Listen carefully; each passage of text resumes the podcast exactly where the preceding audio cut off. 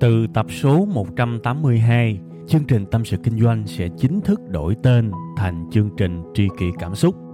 Xin trân trọng thông báo đến quý khán thính giả.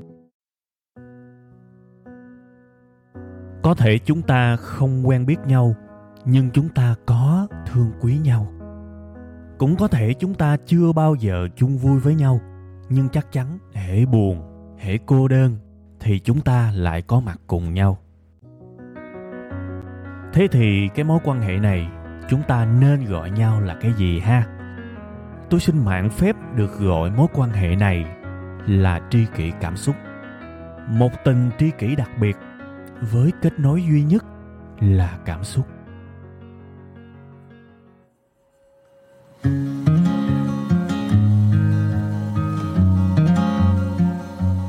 Tuần mới lại tới và quá hạnh phúc, quá vui, quá chờ đợi, quá mong ngóng được gặp lại tất cả quý vị và các bạn trong một chương trình mà bản thân tôi dành rất nhiều tình cảm, dành rất nhiều sự tâm huyết. Thậm chí là những cái giờ phút mà tôi năng lượng nhất thì rất nhiều lần tôi đã sử dụng cái khung giờ đó để làm chương trình mà các bạn đang nghe, đó là Tri Kỷ Cảm Xúc. Thực sự tôi rất yêu thương, rất yêu quý các bạn và mừng lắm các bạn. Một lần nữa lại được gặp lại các bạn trong tập mới. Và cái tập kỳ này sẽ là một cái tập tương đối đặc biệt. Nó dành cho những tâm hồn đang gặp những khó khăn trong cuộc sống này. Dù cho sự khó khăn mà các bạn đang trải qua là lớn hay nhỏ, là mới gặp gần đây hay là đã gặp lâu rồi mà vẫn chưa có vượt qua được, thì tôi rất là mong có thể mang đến cho bạn một cái góc nhìn, một cái suy nghĩ, một cái tư duy rất là đặc biệt.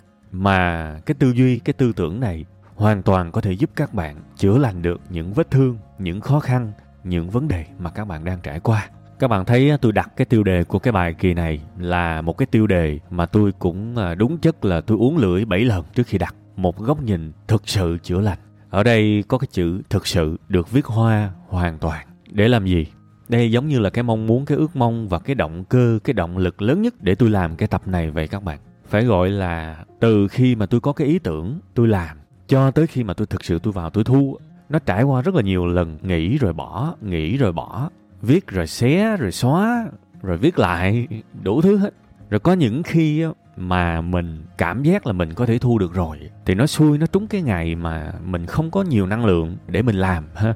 Thì chờ mãi, chờ mãi, delay mãi. Thì ngày hôm nay là một cái ngày giống như là mưa thuận gió hòa vậy các bạn. Đúng cái ngày mà tôi cho rằng mình đã đủ ý, đủ tứ để có thể làm chương trình. Và đồng thời mình cũng có thực sự nhiều năng lượng để có thể làm nó một cách tốt nhất. Và bởi vì cái sự chuẩn bị này nó rất quan trọng, vì một cái mục đích là sao? Là tôi muốn làm được cái chuyện là giúp các bạn khi nghe cái tập này á, các bạn thực sự có thể thay đổi được. Tất cả những cái sự chuẩn bị của tôi, tất cả những cái sự trì hoãn không làm sớm hơn mà đợi tới bây giờ mới làm được. Tuy rằng cái ý tưởng này đã có rất lâu rồi. Tất cả những lý do đó là bởi vì tôi muốn cái chữ thực sự trong cái tiêu đề của cái bài kia này nó sẽ thực sự xảy ra, nó sẽ thực sự hiệu quả, nó sẽ thực sự khơi lên một cái hy vọng, một cái viễn cảnh, một cái niềm tin là cho dù đời sống của các bạn hiện tại đang khó khăn cách mấy đi chăng nữa, các bạn vẫn có thể vượt qua được. Và chỉ việc tin vào cái việc đó thôi thì chúng ta cũng đã có thể chạm được cái sự chữa lành, cái sự chữa lành mà ai trong chúng ta cũng cần cả ha. Và đương nhiên cũng nói luôn, cái tư tưởng này không phải là của tôi.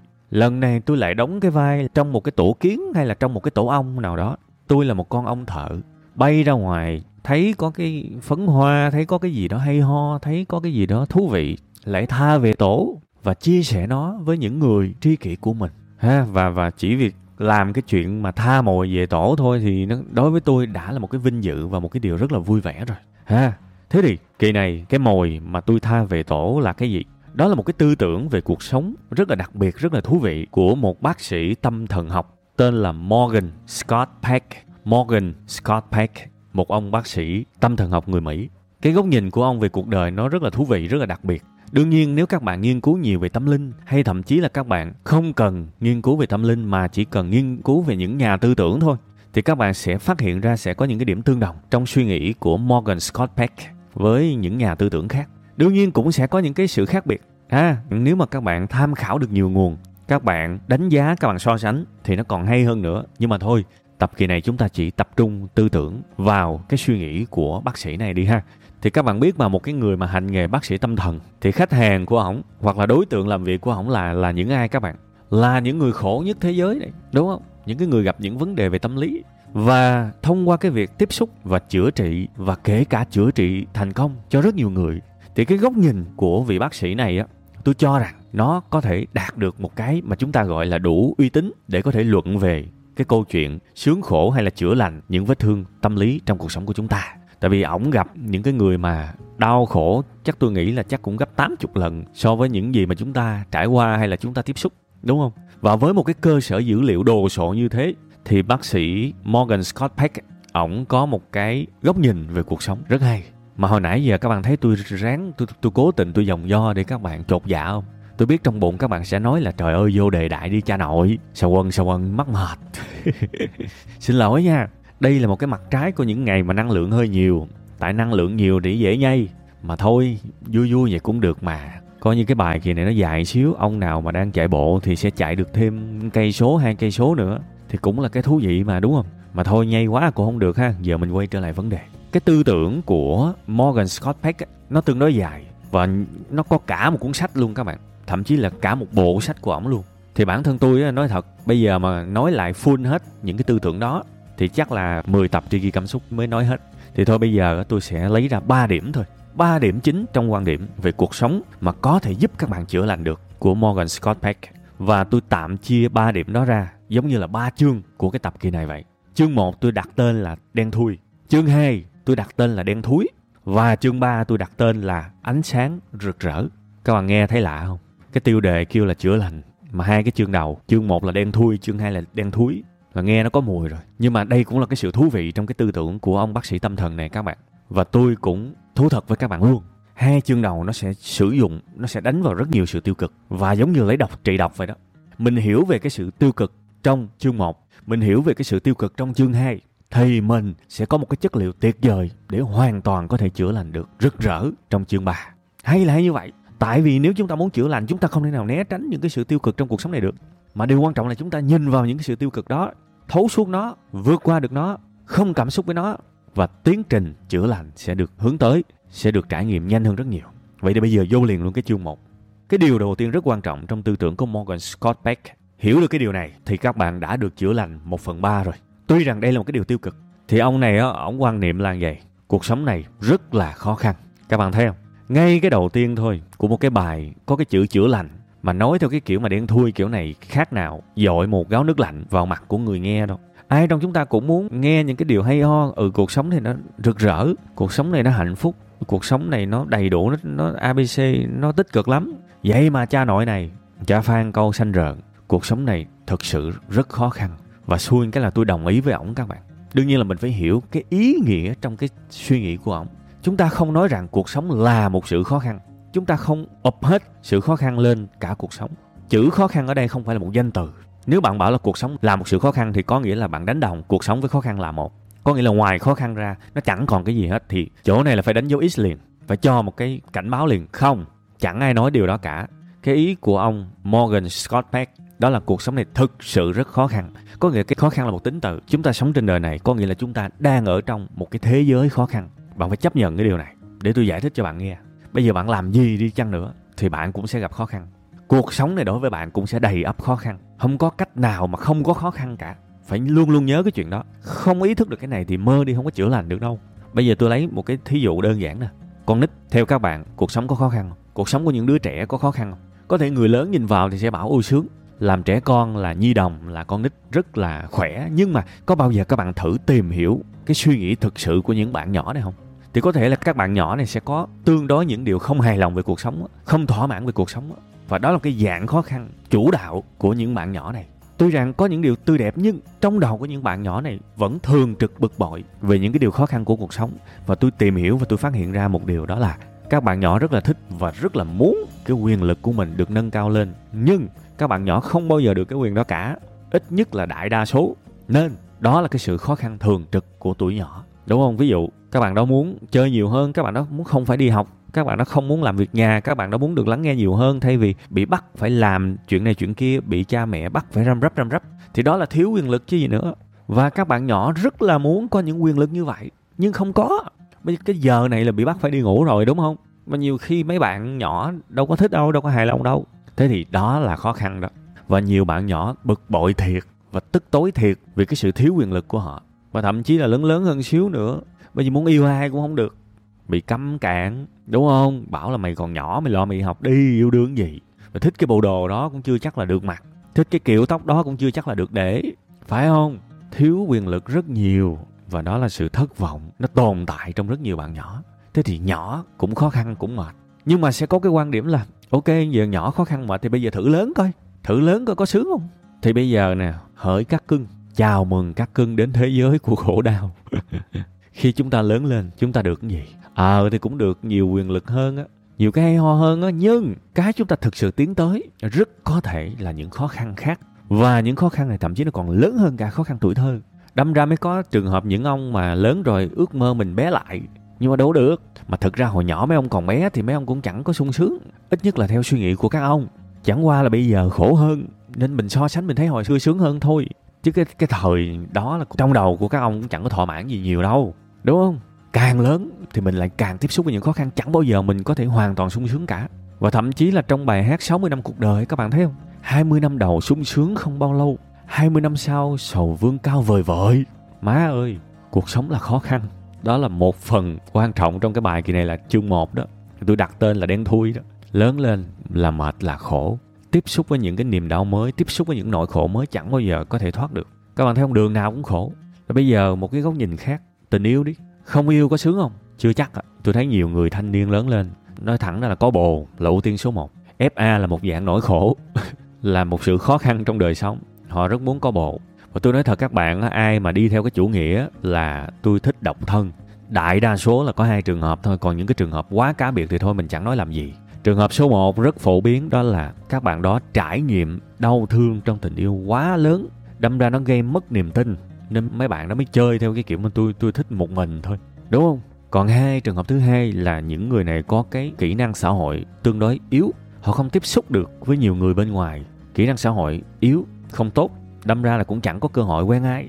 Nên bây giờ buộc bản thân mình phải đi theo chủ nghĩa độc thân thôi, chứ cũng cũng khoái có bồ, đúng không? Tuổi trẻ, đại đa số là khoái có bồ. Mà bảo là không thích có bồ thì chỉ có rớt vào hai trường hợp đó thôi. Công nhận không? Thế gì? Trong cái hoàn cảnh mà ai cũng muốn có người yêu, ai cũng muốn có hạnh phúc về tình yêu, mà bà lại không có. Ê, ép a thì phải bực rồi, phải khổ, đúng không? Đâm ra tôi có thể dễ dàng tôi kết luận với các bạn là ế cũng khổ. Nó trùng khớp với lại cái suy nghĩ của ông Morgan Scott Peck. Đời này thực sự khó khăn, có như thế nào cũng khó khăn. Thế thì bây giờ các bạn sẽ bảo là ok, ế cũng khổ đúng không? Thế giờ có bồ đi, chắc sướng á. No, không có đâu. Khi các bạn đi vào một cái mối quan hệ nó lại khổ, mà nó khổ kiểu khác, nhức nách thiệt chứ. Bạn sẽ phải trải nghiệm những cảm giác, những đau thương, những cái sự bực bội, những cái sự trái quan điểm, những cái sự làm tổn thương nhau. Và nhiều khi nó còn nặng nề hơn cả những cái nỗi buồn, nỗi khổ khi mà các bạn còn ế nữa. Lao vô nó có cái nỗi khổ riêng, đúng không? Mà bây giờ giả sử đến được với nhau trong hôn nhân, coi như là chắc kèo rồi. Nói vậy thôi chứ cũng đi qua hai ba giai đoạn chứ các bạn, vừa từ giai đoạn ế tới giai đoạn tình yêu, tới giai đoạn hôn nhân, nó lại khổ một kiểu khác. Cảm giác là mình có làm gì đi chăng nữa mình cũng không có thoát khổ được. Giống như người ta hay bảo là đời là bể khổ, đúng không? Thế thì bây giờ một phần ba của cái bài kỳ này, cái chương đầu là cái chương đen thui, là tôi vừa giới thiệu đến các bạn rồi đó. Các bạn thực sự làm ơn biết giùm tôi cái cuộc sống này thực sự rất khó khăn. Và thậm chí là ông Morgan Scott Peck này, ông còn bảo là đây là một trong những sự thật vĩ đại nhất. À, không chỉ là chúng ta cho rằng đời sống này rất khó khăn chứ không hề dễ dàng, mà mình còn xem cái sự thật này là một sự thật vĩ đại ha. Thế xong chương một ha. Mọi thứ nó vẫn còn mập mờ lắm các bạn. Các bạn chưa biết nó làm sao trong hai chương sau đâu. Bây giờ mình qua chương tiếp theo, và tôi tạm gọi cái chương hai này là đen thui. Hồi đầu là đen thui, nhưng mà bây giờ nó còn nặng hơn nữa, nó là đen thui. Tại vì chúng ta sẽ bắt đầu tiếp xúc với những điều tương đối không mong muốn. Và chính những cái điều không mong muốn này, nó làm cho các bạn bị tổn thương. Và chính những cái sự tổn thương, nó làm cho các bạn phát sinh cái nhu cầu được chữa lành. Và chính cái nhu cầu được chữa lành các bạn mới nghe tập này nè, đúng không? Vậy thì những tổn thương có thể xuất hiện trong cuộc sống là sao? Ở cái phần một tôi đã nói với các bạn, đời sống này vốn dĩ nó khó khăn, thực sự khó khăn. Đây là một sự thật vĩ đại. Nhưng có rất nhiều người họ không chấp nhận cái điều này. À, nhiều người lầm tưởng rằng cuộc đời này là dễ dàng, và những sự khó khăn xuất hiện với cuộc sống của họ chính là những cái điều xui xẻo của riêng họ. À, bi kịch xuất hiện từ đây, tổn thương xuất phát từ đây. Tôi lặp lại lần nữa cái ý số hai trong cái tư tưởng của ông Scott Peck nha. Sự thật vĩ đại của cuộc sống này đó là Cuộc sống này rất khó khăn, nhưng có những người lầm tưởng rằng cuộc sống này là dễ dàng. Và những khó khăn xuất hiện là cái vận xui của họ thôi. Đây là những người khổ nhất trên đời này. Vì họ chơi, họ sống trong cuộc sống này họ không hiểu luật. Và thậm chí có những người cực đoan hơn. Họ cho rằng những khó khăn xảy tới trong cuộc sống của họ, chỉ có họ bị thôi. Chỉ có họ bị thôi. Còn những người khác hên hơn họ, may mắn hơn họ, hạnh phúc hơn họ, họ chẳng bị gì hết. Lúc này cái sự cực đoan nó bị đẩy lên một cái tầm cao mới. Và khổ nó nhân gấp đôi, nhân gấp ba. Đây là cái sự lầm lạc của rất nhiều người trong cuộc sống này. Các bạn nghĩ xem, nếu các bạn thực sự tin rằng cuộc sống này là dễ dàng, tin rằng cuộc sống này cần phải thuận lợi, thì bây giờ các bạn gặp một khó khăn, các bạn chịu sao nổi? Các bạn gặp khó khăn, các bạn chịu không nổi đâu. Tại vì trong đầu của các bạn luôn luôn tin và hy vọng rằng cuộc sống này nên dễ dàng. Hỏng. Và những người đó sẽ là những người bị tổn thương lâu nhất. Bây giờ đi vào từng ví dụ. Trong cái phần hai này là cái phần đen thúi nè. Đen mà còn thúi nữa. Một cái ví dụ về khởi nghiệp đi. Tôi lấy rất nhiều lần rồi, đúng không? Rất nhiều lần. Khởi nghiệp. Bây giờ ở không là cũng rất khó khăn rồi. Tại vì ở không nghèo, không có vị trí, nhiều khi tủi thân. Bây giờ mình muốn khởi nghiệp, mình muốn làm chủ, mình muốn có một vị trí vững chắc trong xã hội này, ví dụ vậy. Thì bây giờ mình nhìn cái việc khởi nghiệp đó, mình nhìn nó dưới góc nhìn sao? Nếu bạn xem cái việc khởi nghiệp đó, nó nên dễ dàng, nó nên thuận lợi, thì bạn chuẩn bị cho tôi đi, bạn sẽ bị tổn thương nặng nề. Vì ai cũng sẽ phải gặp thất bại khi khởi nghiệp. Không nặng thì nhẹ, không to thì nhỏ. Nhưng mà nó vẫn rất là khó chịu, nó vẫn rất là châm chích với những cái sự thất bại đó. Thề luôn, không khác được đâu. Chưa bao giờ có ai khởi nghiệp kinh doanh mà không thất bại cả. Trái lại, những cái mẫu hình cảm xúc của sự thất vọng, của sự cay đắng, của sự nản lòng, của sự tiêu cực gần như ai cũng phải trải qua. Thì nếu mà bạn tin rằng khởi nghiệp nó nên thuận buồm xuôi gió, nó nên thẳng tắp, thì khi mà bạn gặp một thất bại, bạn sẽ diễn dịch cái thất bại đó là gì? Tôi xui, tôi bất hạnh. Đó, tự mình làm mình tiêu cực luôn. Tôi khổ quá. Và đó là tiêu cực cấp độ một. Tiêu cực cấp độ hai nó còn lên khủng khiếp nữa. Cái thằng bạn của tôi, nó khởi nghiệp mà nó thuận lợi hơn tôi, nó hên quá. Nó hên mà tôi xui. Lúc này cái sự cay đắng nó nhân lên gấp vài lần. Hai cấp độ tiêu cực mình tự nhồi vô bản thân mình. Trong khi đó cuộc đời này rõ ràng là nó khó khăn. Và nó khó khăn với mọi người các bạn. Mỗi người sẽ có một cái kiểu khổ riêng. Và không ai hoàn toàn may mắn hơn bạn. Xét về mặt toàn diện cả. Họ có thể may mắn hơn bạn ở khía cạnh A. Nhưng bạn cũng hoàn toàn có thể may mắn hơn họ ở khía cạnh B. Tôi không nói là mọi người sẽ tổng hòa là sẽ đều nhau. Tôi không có ý nói như vậy. Nhưng rõ ràng mỗi người sẽ luôn có những cái sự khó khăn của riêng mình. Và không ai hoàn toàn hên, không ai hoàn toàn may mắn hơn người khác cả. Rất nhiều người trong chúng ta ở đây không thấy rằng cuộc sống này thực sự là rất là khó khăn. Bạn khó khăn và tôi cũng gặp khó khăn. Hàng xóm của bạn cũng gặp khó khăn. Sếp của bạn cũng gặp khó khăn. Giống như cái điều số một mà tôi nói đó, không né được. Nhưng mà họ không chấp nhận cái điều đó. Họ than thở liên tục về cuộc đời này. Ôi sao khó khăn quá, sao nó không dễ dàng hơn đi. Các bạn thấy với cái nguồn năng lượng như vậy thì làm sao mà vượt qua được. Toan thôi. Tình yêu cũng vậy. Tôi đã nói ở cái ví dụ ban đầu á. Bạn lao vào một cái mối quan hệ, bạn hãy chuẩn bị cho sự khó khăn đi. Vì lẽ dĩ nhiên nó sẽ tới. Không có trơn tru đâu. Thậm chí còn nặng hơn là những sự chia ly đổ vỡ. Thì giả sử bạn gặp cái tình huống đó, bạn dịch cái tình huống đó như thế nào? Sao cái tan vỡ này lại xảy ra với mình? Trời ơi, sao cái nỗi đau này lại chọn tôi?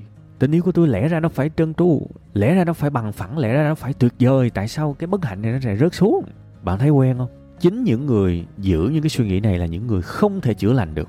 Tại vì họ đang hiểu rất sai về cuộc đời này. Đương nhiên tình yêu không nhất thiết phải có cái đoạn kết là một sự bất hạnh. Nhưng mà cái đoạn này tôi để dành phần ba tôi nói. Còn riêng cái phần hai này tôi chỉ muốn xoáy vào những người không thể chữa lành được. Đó là những người có cái nhìn hoàn toàn sai lệch về cuộc sống này. Họ cho rằng sự nghiệp phải trơn tru. Họ cho rằng tình yêu phải trơn tru. Họ cho rằng những lý tưởng phải trơn tru. Không, tất cả những thứ đó sẽ rất khó khăn. Và khi mà bạn gặp một cái thất bại nào đó, điều đó không có nghĩa là bạn là người duy nhất bị cái thất bại đó đâu. Và cái thất bại đó cũng không phải là điều cá biệt. Nó không phải theo kiểu mà người ta bảo là thiên nga đen. Kiểu như là cái chuyện mà trên trời rớt xuống mà mình không lường trước được. Không phải. Trái lại, có thể nó rất phổ biến. Có thể cái cảm giác bạn trải qua, bạn của bạn cũng có thể đã trải qua. Ví dụ trong tình yêu, ví dụ hai người bất đồng quan điểm cãi lộn nhau suốt. Bạn cảm thấy mình giống như là cái người bất hạnh nhất trong tình yêu trên thế giới này. Nhưng đừng, đừng nghĩ vậy. Vì bạn nghĩ như vậy có nghĩa là bạn trong đời tình yêu nó đơn giản, nó dễ chịu. Và bạn không chịu nổi cái sự khó chịu của tình yêu. Bạn cho rằng mình đang xui xẻo. No, chưa chắc. Thằng bạn của bạn cũng có thể gặp tình huống đó. Đồng nghiệp của bạn có thể gặp tình huống đó. Thậm chí là những thế hệ đi trước của bạn cũng có thể gặp tình huống đó. Ha, cuộc sống này sẽ không bao giờ dễ dàng theo cái cách mà các bạn mong muốn.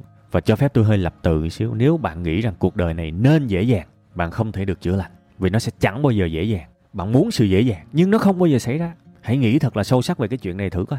Bạn muốn nó dễ dàng nhưng nó không bao giờ xảy ra thì bạn sẽ không bao giờ có được thứ bạn muốn. Đó là sự dễ dàng. Và bạn không bao giờ có được thứ bạn muốn thì bạn từ bây giờ cho tới cuối đời bạn sẽ luôn sống trong cái sự không được đáp ứng. Tại vì bạn đang muốn một thứ không bao giờ có mà. Thì có phải là bất hạnh cả đời không? Nên tôi mới bảo là không thể chữa lành là như thế. Và đó là cái nội dung của cái chương số hai tạm đặt là đen thúi. Bây giờ ôn lại xíu trước khi mà qua cái phần mà có thể rất nhiều người đang tin, đang chờ đợi. Và tôi cũng chờ đợi cái phần đó. Mình bắt đầu qua cái địa hạt của sự tích cực rồi, chứ không phải là tiêu cực nãy giờ. Bây giờ ôn lại, phần một là đen thui là sao? Cuộc đời này thực sự rất khó khăn, nó không dễ dàng. Phần hai, đen thui, bất hạnh lớn nhất đến với những người tin rằng cuộc sống này nên dễ dàng. Và khi mà họ nghĩ rằng cuộc đời này nên dễ dàng, thế thì những cái sự khó khăn đến với họ, họ sẽ dịch thành gì? Đó là những bất hạnh, đó là những cái điều bạc đãi của số phận, đó là những cái điều khủng khiếp mà cuộc đời này dành tặng riêng cho họ. Họ nghĩ rằng chỉ có họ mới chịu những cái điều đó thôi. Quá sức chịu đựng. Và thậm chí họ còn dịch ra rằng người khác thật là may mắn khi có một cuộc sống dễ dàng và đầy đủ. Còn mình thì cuộc sống mình nó gập ghềnh quá. Sau cuộc đời mình nó không thuận lợi. Tất cả những cái tư tưởng đó sẽ không bao giờ có thể chữa lành được. Ha, đó là phần hai. Bây giờ mình qua phần ba. Thực sự chúng ta sẽ chữa lành được trong cái phần ba này. Cái sự rực rỡ trong phần ba này. Cái ý số ba trong cái tư tưởng của ông Scott Peck á, nó rơi vào hai chữ thôi là hãy chấp nhận. Chấp nhận cái điều số một này thôi là bạn sẽ được chữa lành. Bạn đi đến thế giới này với một cái góc nhìn là à, tôi đang ở trong một cái ổ của sự thật sự khó khăn. Tôi đang ở trong cái ổ đó. Và sớm hay muộn gì tôi cũng gặp khó khăn thôi. Chỉ có cái góc nhìn đó bạn mới có thể được chữa lành thôi. Tại vì sao? Mình quan niệm được như vậy. Những khó khăn đến với mình, mình không xem nó như là một cái sự bất ngờ nữa.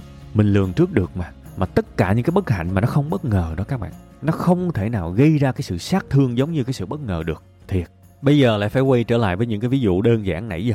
Tình yêu. Tôi luôn phải lấy những cái ví dụ đơn giản vậy để các bạn dễ hiểu thôi chứ không có gì hết. Bây giờ bạn yêu một người nào đó, bạn bước vào một cái mối quan hệ. Cái tư tưởng rất lành mạnh, không hề tiêu cực nha, tư tưởng rất lành mạnh. Đó là bạn phải hiểu rằng tình yêu rất khó khăn. Mối quan hệ, sự kết nối của hai người cần rất nhiều sự nỗ lực và rất khó khăn. Thậm chí như bản thân tôi á, tôi còn quan niệm là tình yêu nó rất mong manh. Nó mong manh còn hơn cả thủy tinh. Tức là lơi một xíu thôi là nó sẽ vỡ nát. Điều đó cho chúng ta một cái thái độ sống như thế nào? Còn yêu được ngày nào thì hãy hết mình ngày đó. Vì nó quá dễ, nó quá mong manh. Và con người hoàn toàn có thể thay đổi rất khủng khiếp. Thế thì mình phải dặn bản thân mình là ngày hôm nay thức dậy, mình vẫn còn bên cạnh người đó được. Đó là một cái phép màu rồi. Mình phải trân trọng người đó. Mình phải giữ gìn, mình phải bồi đắp. Tại vì tình yêu thực sự rất khó khăn. Đi với nhau lâu dài thực sự rất khó khăn. Tình yêu như pha lê, tình yêu như thủy tinh vậy. Rất dễ tan vỡ. Nhưng mà mình nhìn vào cái điều đó mà hàng ngày mình trân trọng nó thì oh my god, lạ lùng thay. Tình yêu nó lại kéo dài hơn rất nhiều so với những người chủ quan và cho rằng tình yêu dễ dàng. So sánh thử có đúng không? Đúng không? Hãy chấp nhận cuộc sống này là khó khăn. Chấp nhận cuộc sống này là không hề đơn giản, không hề dễ dàng. Và bạn sẽ chơi nó hay hơn hầu hết mọi người. Khởi nghiệp cũng vậy. Hãy chấp nhận nó rất khó khăn. Hãy chấp nhận rằng mình rất có thể sẽ thất bại. Tuy rằng mình không hề muốn nhưng nếu mình thất bại thì sao? Mình phải làm sao để có thể thất bại mà vẫn không sao cả. Thế thì nó bắt đầu nó sinh ra một vài cái thủ thuật. Giống như là tiết kiệm trong giai đoạn đầu khởi nghiệp chẳng hạn. Không mua bất cứ cái gì không cần thiết. Để làm gì? Để còn tiền và trụ càng lâu càng tốt. Nó cho mình cái sự khiêm tốn. Nó bắt mình phải học hỏi mỗi ngày. Nó bắt mình phải trau dồi liên tục, trau dồi liên tục. Vì cái này rất khó khăn. Vì cái này rất là rủi ro. Nó không dễ. Ngay lúc này vẫn có thể sẽ có một thất bại nào đó. Ngày mai sẽ có một cái thất bại nào đó. Và luôn luôn phải tập trung hết mức. Luôn luôn phải dồn hết công lực để học, để quản trị rủi ro, để quan sát, để để ý, để suy niệm. Vì nó có thể tới bất cứ lúc nào mà. Vì bản chất của nó là khó khăn. Sẽ không bao giờ hết khó khăn được. Wow, cái thái độ có mùi tiêu cực như vậy mà nó lại làm cho mình sống lâu hơn rất nhiều. Trong cái thế giới kinh doanh, nếu như các bạn đang làm kinh doanh, phải không? Chứ gì nữa. Cái việc này có thể áp dụng mọi thứ các bạn làm. Học tập cũng vậy. Ví dụ đọc một cuốn sách đi. Mấy ông nghĩ là đọc một cuốn sách là dễ. Nghĩ rằng đọc một cuốn sách là mấy ông sẽ nhớ luôn. Mấy ông sẽ thực hành luôn. Đó là mấy ông mà không bao giờ đọc được. Bây giờ đổi suy nghĩ giùm tôi cái. Đọc sách khó. Suy nghĩ vậy đi. Đọc sách sẽ buồn ngủ đó. Đọc sách không tập trung là sẽ quên hết đó. Đọc sách mà không suy ngẫm thì sẽ không áp dụng được gì hết đó. Cho một cái sự khởi đầu khó ơi là khó như vậy cho tôi. Rồi để xem. Rất có thể chính các bạn sẽ là những người đọc lâu dài nhất. Vì các bạn không bước tới cái lĩnh vực này với cái sự ảo tưởng nào cả. Bạn bước tới với những cái sự thực tế. Mình không có đu dây điện. Và khi mình chọn cái cách tiếp cận đó, mình sẽ không bị những cái tổn thương khủng khiếp tới mức không thể chữa lành. Lại quay trở lại với câu chuyện của tình yêu, hoặc là mối quan hệ, hoặc là những thứ liên quan tới tình cảm. Đó là những thứ rất dễ gây tổn thương và khó chữa lành. Thế nhưng ban đầu mình biết nó nó khó, nó, nó vô cùng vất vả mà. Thế thì hàng ngày mình sẽ rất nỗ lực, mình sẽ rất cố gắng, rất trân trọng. Và nếu lỡ xui nó có xảy ra cái sự đổ vỡ, coi như là đổ thừa cho duyên đi, thì lúc đó cái suy nghĩ trong đầu của các bạn không phải là tại sao điều này lại xảy tới với tôi, mà là tôi đã làm hết sức có thể rồi, tôi không còn gì hối tiếc trong mối quan hệ này nữa. Và kể cả niềm đau này bây giờ tôi sẽ gặm nhấm, tôi sẽ trải qua với nó mỗi ngày, thì tôi đã làm hết tất cả những gì có thể rồi. Tuy nó không trọn vẹn nhưng tôi không hối hận. Chỉ có như vậy các bạn mới tồn tại được trong những cái lúc bi kịch nhất của cuộc sống của mình. Vì ít nhất vẫn còn một điều để chúng ta tự hào, đó là chúng ta đã làm hết sức mình. Chỉ có như vậy mới chữa lành được thôi. Các bạn để ý xem đúng không? Còn nếu mà mình trải qua mọi thứ và mình quay lại, mình nhìn trời giá như hồi đó mình làm tốt hơn, nhưng mà bây giờ làm gì có cơ hội nếu mà quay lại mà sửa. Thế thì toàn đâu có thể làm được, khắc phục được và đâu có thể chữa lành được đâu. Tại vì ai cho các bạn quay về quá khứ để sửa chữa đâu. Nó còn sinh ra những cái sự hối hận, đúng không? Nên hãy sống với cái cách tiếp cận. Điều này rất khó nha. Và giả sử các bạn đang bị tổn thương đi, mình làm sao để chữa lành? Thì cái việc chữa lành nó, các bạn đừng quan niệm là nó sẽ dễ. Mấu chốt là các bạn không được quan niệm nó sẽ dễ. Các bạn không được đòi hỏi ngày mai tôi phải vui liền, ngày mốt tôi phải vui liền, ngày kia tôi phải vui liền. Mà các bạn phải suy nghĩ là vậy. Chấp nhận cuộc sống là sự khó khăn vốn dĩ của nó. Có nghĩa là sẽ cần thời gian, thậm chí là cần cái độ dài để các bạn chữa lành. Và thế là mình lên một cái kế hoạch và mình cho phép bản thân mình nhìn nó với một cái góc nhìn dài. Có thể là đi tập gym, có thể là chơi thể thao. Và cho mình một cái lộ trình một năm đi. Đừng xem nó dễ, hãy xem nó khó. Một năm đi, thể dục liên tục, chơi thể thao liên tục, cải thiện chế độ ăn, ngủ nghỉ liên tục. Sau một tháng thấy không có gì hiệu quả, mình nhìn vô mà mình hiểu là à mới một tháng thôi mà. Mình phải nỗ lực, mình phải ý chí, mình phải vất vả. Nhưng mà cái này nó cũng là cảm hứng. Vì mình biết rồi mình sẽ làm được. Chỉ là nó sẽ không dễ. Những người dễ bỏ cuộc nhất là những người nghĩ nó dễ. Cho tới khi gặp nó khó thì họ bỏ cuộc. Còn với những người ngay từ đầu đã nhìn nó khó rồi thì gặp nó khó, họ đâu có bất ngờ, đúng không? Họ đâu có bất ngờ. Có thể họ sẽ chùng chân chút xíu, họ sẽ chùng bước chút xíu, nhưng họ hiểu ngay từ đầu rồi. Việc này nó khó đó, nó vất vả đó. Và thôi, cái gì khó thì cái đó cần nhiều thời gian hơn. Thế thôi, đúng không? Chứ mà hôm nay mình khổ, mình muốn ngày mai mình phải hết khổ liền, thì những người đó sẽ không hết khổ được. Trong khi đó mình tin rằng sáu tháng nữa mình sẽ hết khổ. Những người đó lại rất lành mạnh đó. Thì cứ thông thả, thông thả thôi. Thông thả cải thiện từ từ, sửa sửa từ từ. Và mình hết cái nỗi khổ đó lúc nào không hay ha. Cái tập kỳ này rất dài các bạn, mà cảm giác tôi chưa nói hết được nữa. Nó còn thiếu cái này, nó còn thiếu cái kia, đủ thứ hết. Nhưng mà đương nhiên tôi không hứa là tôi sẽ làm tập hai các bạn. Nếu mà tôi thực sự có một cái hứng, tôi sẽ làm thêm. Và tôi sẽ lấy thật nhiều ví dụ nữa, để tất cả mọi đối tượng, tất cả mọi người xem hoặc là nghe và có thể thu gặt được những điều tuyệt vời. Còn thôi, tập kỳ này dài quá rồi. Bây giờ tôi tạm ôn lại chút xíu trong tư tưởng của Morgan Scott Peck. Một, hiểu rằng cuộc sống này thực sự khó khăn, mở ngoặt chứ không hề dễ dàng. Hai, khổ nhất là tưởng rằng cuộc đời này nó dễ và cho rằng những khó khăn là những bất hạnh của riêng mình, là những sự bất công dành riêng cho mình. Và ba, cách để thực sự chữa lành, cái góc nhìn thực sự chữa lành là hãy chấp nhận như một lẽ dĩ nhiên, chấp nhận vô điều kiện rằng cuộc sống này là khó khăn đấy. Và khi chúng ta làm được như vậy, những khó khăn xảy tới với chúng ta nó không còn sự quá bất ngờ. Và ngược lại, khi mình biết là khó khăn sớm muộn gì cũng tới, nó nhắc mình nỗ lực hơn mỗi ngày, cố gắng hơn mỗi ngày, trân trọng hơn mỗi ngày. Và mắc cười thay, khi mình sống ở cái chế độ đó thì mấy thằng khó khăn nhiều khi nó chê mình các bạn. Hoặc là những cái bất hạnh cùng cực nhiều khi nó chê mình. Nó không tới đâu, nó để dành cho những cái bất hạnh nhỏ nhỏ. Các bạn thử nghĩ xem xem đúng không? Hy vọng cái bài này sẽ hữu ích với các bạn. Cảm ơn các bạn rất nhiều nha. Cảm ơn các bạn rất rất nhiều. Xin chào và hẹn gặp lại vào tuần sau các bạn nha. Từ tập số một trăm tám mươi hai, chương trình Tâm sự Kinh doanh sẽ chính thức đổi tên thành chương trình Tri Kỷ Cảm Xúc. Xin trân trọng thông báo đến quý khán thính giả. Cảm ơn tất cả quý vị khán giả đã ủng hộ và yêu thương chúng tôi trong suốt thời gian nhiều năm qua. Chúng tôi hy vọng chương trình với tên mới sẽ mang đến cho quý vị và các bạn nhiều yêu thương, nhiều sự quan tâm và nhiều cảm xúc hơn. Quý vị và các bạn cũng có thể nghe lại tập một trăm tám mươi mốt ở phần cuối. Thì ở phần đó tôi có giải thích về lý do tại sao đổi tên chương trình. Tôi hy vọng tất cả mọi người có thể cảm nhận được tinh thần của Tri Kỷ Cảm Xúc. Một lần nữa xin cảm ơn thật nhiều.